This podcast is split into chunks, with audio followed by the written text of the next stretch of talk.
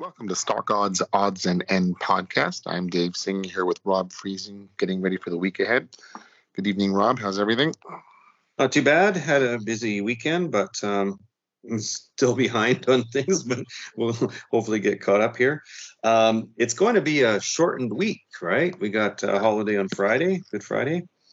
Um, so it's going to be interesting, and especially as we've got the start of the new month and what that normally entails, and coming on the back of uh, the rally that we had last week, which was a pretty impressive uh, towards the end. Did you notice all the uh, window dressing that we had? Yeah, I mean, I, even like an example like Tesla, right? It's been down most of the month, and then suddenly it rallied hard right into the the, the close there at the on Friday there. So it's like everyone yeah. wanted to show off that they own the best things uh, that performed over the quarter. yeah, I did some spot checking, and it looks like you know the things that were definitely performing well for the month already, um, and for the quarter combined, looks like the things that they went after first, and then of course, you know some of these other things got caught into it too. Me too, me too. I don't want to be left behind, uh, but it definitely was uh, window dressing in the sense that um, the optics, you know, people like to show that they they do hold the uh, uh, the, the, the symbols that have been doing well, and that doesn't necessarily mean that's going to be working out the best for investors or shareholders ultimately, because you could have a pullback in the next quarter, and so you know, ha- having paid up potentially for some of those symbols this week, especially if you did it on Friday, um, you know, it, it may not hold water through earnings season, or or how about sell in May and go away if that holds true, right? So, I think it's it's not a a good, you know, framework to to do things just because you want to show the optics. You know, um, they had plenty of time to buy a lot of stuff on the cheap, and that's going to usually pay pay uh, investors a lot better. But uh, anyway, it is what it is. We ended up, um, let's see, so far for this quarter, Nasdaq's up 16.8 percent. The S and P is up seven percent. Even the mid cap up 3.4 and the Russell up 2.3 year to date, and then the Dow Jones up only 0.4, which it was, you know, down most of the year so far, right? And it just managed to finally poke its head above break even. So um, again, it's in keeping with what happened last year. The things that got beat down the most uh, seem to come back the most, right? It's like and those that were not down as much. exactly. It still it still works after all these years, um, and it's not just about the Dow. I mean, nowadays it's yeah different markets entirely, and also, you know, I mean, there's the survivor bias thing that affects these markets too. You know, because they keep having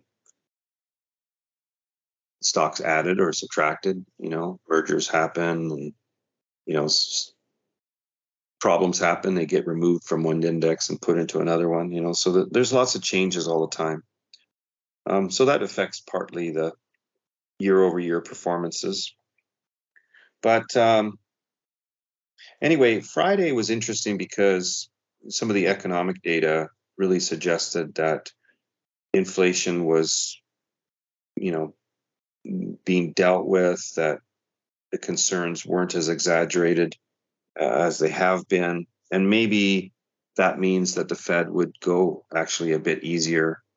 And so that's why, why the market's really hopeful uh, for that. Um, we had, let's see, I think the bigger the bigger one that brought into focus was um, the PCE data and the Michigan sentiment consumer sentiment. So again, a lot of focus on Friday about the consumers. Um, I noticed the you know Russell list that we had did did really well. Was up about two point one five percent for the symbols. Um, there was only two symbols that were red out of twenty on our on our Russell list, and um, that hasn't been the case for a little while. Russell's been a little bit struggling um, just because uh, the small caps had fallen out of favor so much. Uh, but when you uh, see people kind of get some confidence back, you know, that's where they like to run. They like to run back into some small caps because of the growth potential, and also the betas are are you know pretty substantial. Volatility is good, so if you can catch it on an upswing, you can do really well with the Russell stock. So we only had like like I said, two out of twenty that were were red. All the rest were pretty green, and they were up like two point one five percent collectively versus um, the IWM uh, from open to close was only up 1.13. So there was some alpha there. All right. So what's uh, on your radar here for the first week of April in terms of seasonality? What do you see? Yeah. So we have two season- seasonalities this week. We have the first trading day of the month and also the first Friday of the month. Um, for the month of April, the S&P is expected to do 2.4 percent and the Nasdaq at 2.6%. So it's uh, still a good a good month overall. But first t- trading day is actually a, a down day typically, um, minus 0.48%. And then the first Friday of the month, minus 0.13% for the for the S&P. So a little soft the first first day, and then on the Friday as well. Um, then let's look at some of the sectors that are expected to do better or worse. So first trading of the month, soft, uh, longer things like gold, oil, um, and short jets like the airlines, uh, retail, XRT, home builders, XHB, ARK funds, so a lot of the risk on high beta stuff, and also some financials, KBE and KRE. And then when it comes to the first uh, Friday of the month, uh, again, longer gold, oil, uh, biotech, XBI, IBB, um, real estate, and then short again, jets, which is airlines, uh, financials, KBE, KRE, uh, and some of the chips, SMH and SOX, right? So those are the ETFs that may or may not do better than others. And then we have, in terms of uh, economic reports, we have Monday, we have S&P 500 U.S. Uh, manufacturing reports construction spending. On Tuesday, we have factory orders and job openings. Wednesday is the ADP employment report, um, PMI. And uh, Thursday, jobless claims. And then Friday, first Friday of the month, we always get that US employment report. So the backdrop in terms of uh, reports will be how the economy, in terms of manufacturing, is still going, um, job openings, employment data, unemployment report, so those are the major uh, economic reports. And earnings, uh, not too much going on. Tuesday, Acuity Brands, um, just, a, just a handful. Conagra, um, Levi Strauss, WD 40. So it's just a couple earnings there. Mostly, um, it's going to be probably a focus around employment. Are we seeing any crack in um, the employment numbers? Uh, because we've seen um, inflation coming down, but not the employment market. So that's going to be the focus of the week. Okay. Well, um, yeah, the dollar I think really plays into the gold thing, and the dollar's up right now. So um, we'll have to monitor that. Um, you know, so I always I always look at the seasonality and and say, you know, is it plausible? Uh, do we see this history repeating itself? Um, what are the catalysts that could be complementary or opposing? So that's where I bring the dollar into into the equation, as well as as sort of what's going on in in fear land. Like obviously Friday is not an example of fear. Um, you know, what we had fear more in the um, when the banks were really under pressure and, and we saw some some relief with some of the mergers and bailouts and things like that right mm-hmm. so just kind of keep that in mind i mean there's there's not every sector always has the same kind of meaningful catalysts but when you have negative correlation like you do with the dollar and metals um, it's definitely something to watch let's just run through um, our futures here. So um, as of the moment here, we have the Dow Jones um, trading pretty much flat. It since it opened um, with 6 p.m. Eastern time, it hasn't um, hasn't done a lot. It's been kind of sideways here. Um, so really not seeing too much uh, from the Dow Jones futures, and the S&P is down slightly. It did have a drop from Friday's close, well after hours close. It did have a drop, and it's been again trading sideways down 10 and a half points or 0.25 percent. The Nasdaq is down a little bit more. Um, so technology had an amazing run um, on Friday, and of course, uh, for the week things were picking back up a little bit with uh, Nasdaq. But earlier in the week they were it was softer. Um, Nasdaq's down 75 points or 0.56 percent, and it's not trading sideways. It's kind of actually drifting down at the moment. And the Russell is trading sideways. It's down 0.18% or 3.2 points.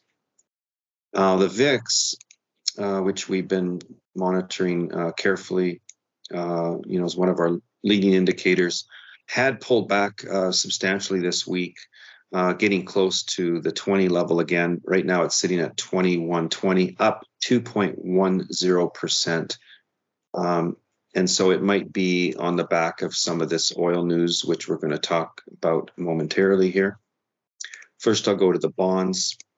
Bonds are interesting because they're kind of back in that middle of that range that was the the highs. Uh, looking at the two-year note, like we had this resistance level from December all the way through February.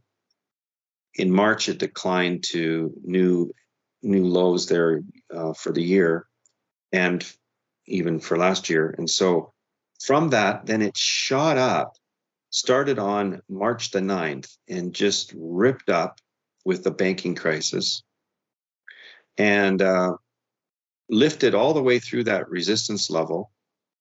And now it's pulled back to sit on top of it or kind of right in the middle of that consolidation. So that's the two year and the five year, 10 year, and 30 year uh, are just uh, a little or a lot less aggressive version of that. The two two year, obviously, the most sensitive.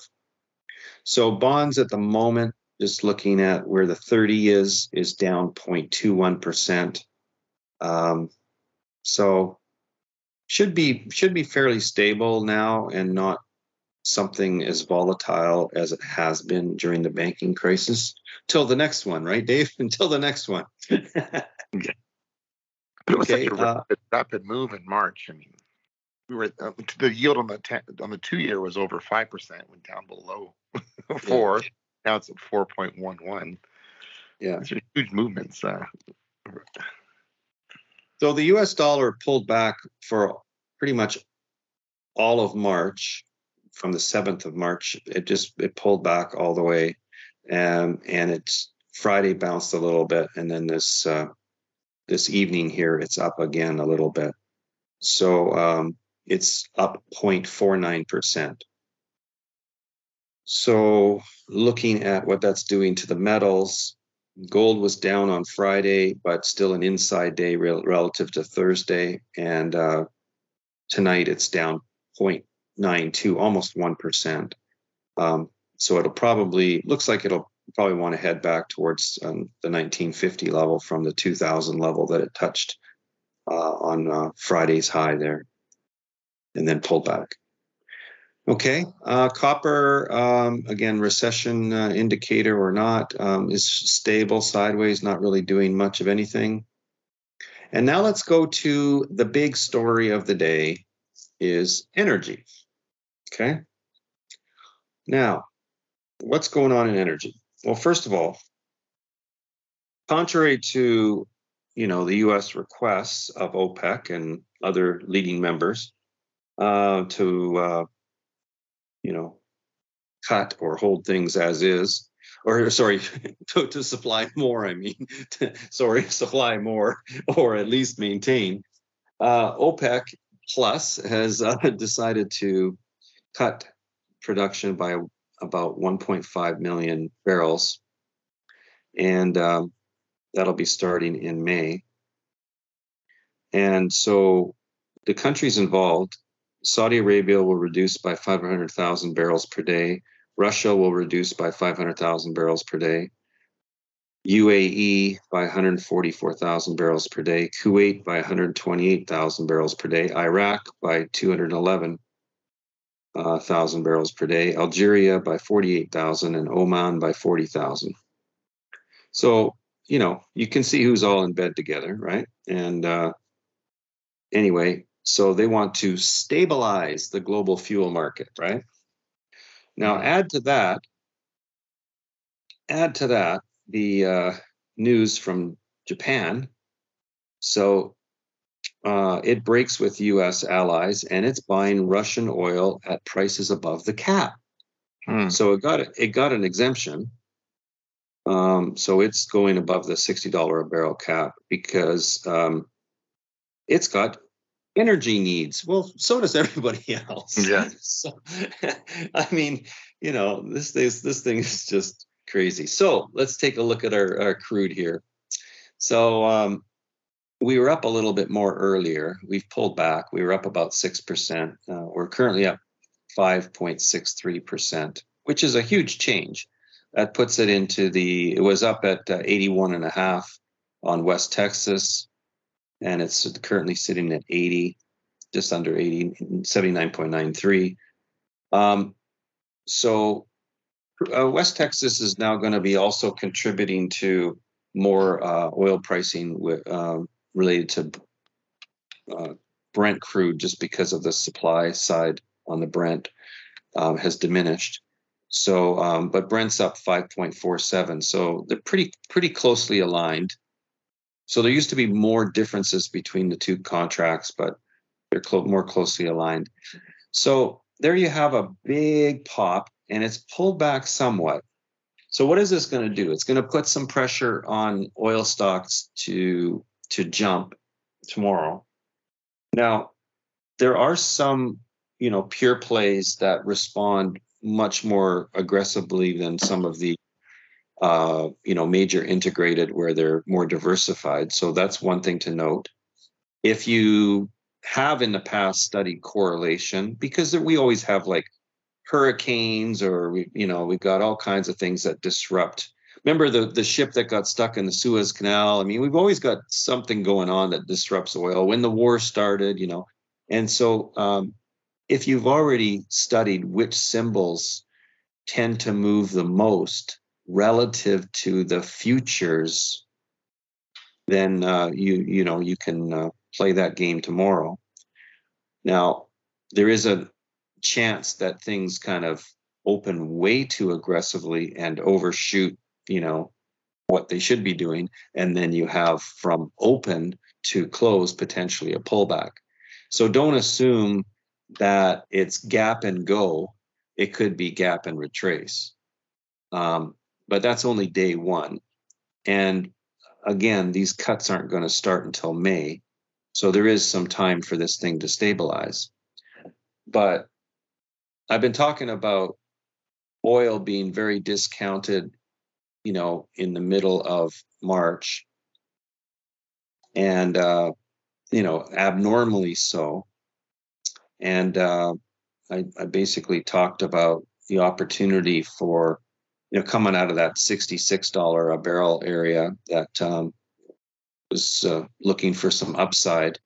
And so this brings us right to the top of the range, uh, the high from March, the high from February, and into the consolidation area from January. So that's that's where we popped up today. So a big gap, obviously, a big driver and it's going to impact a, a lot of things. I mean, you know, it's a small sector relative to the S and P. Like we'll look at the amount of financials in S and P, for example. I mean, so so energy is a small sector, but you know, it it's psychological. It moves markets, things like that.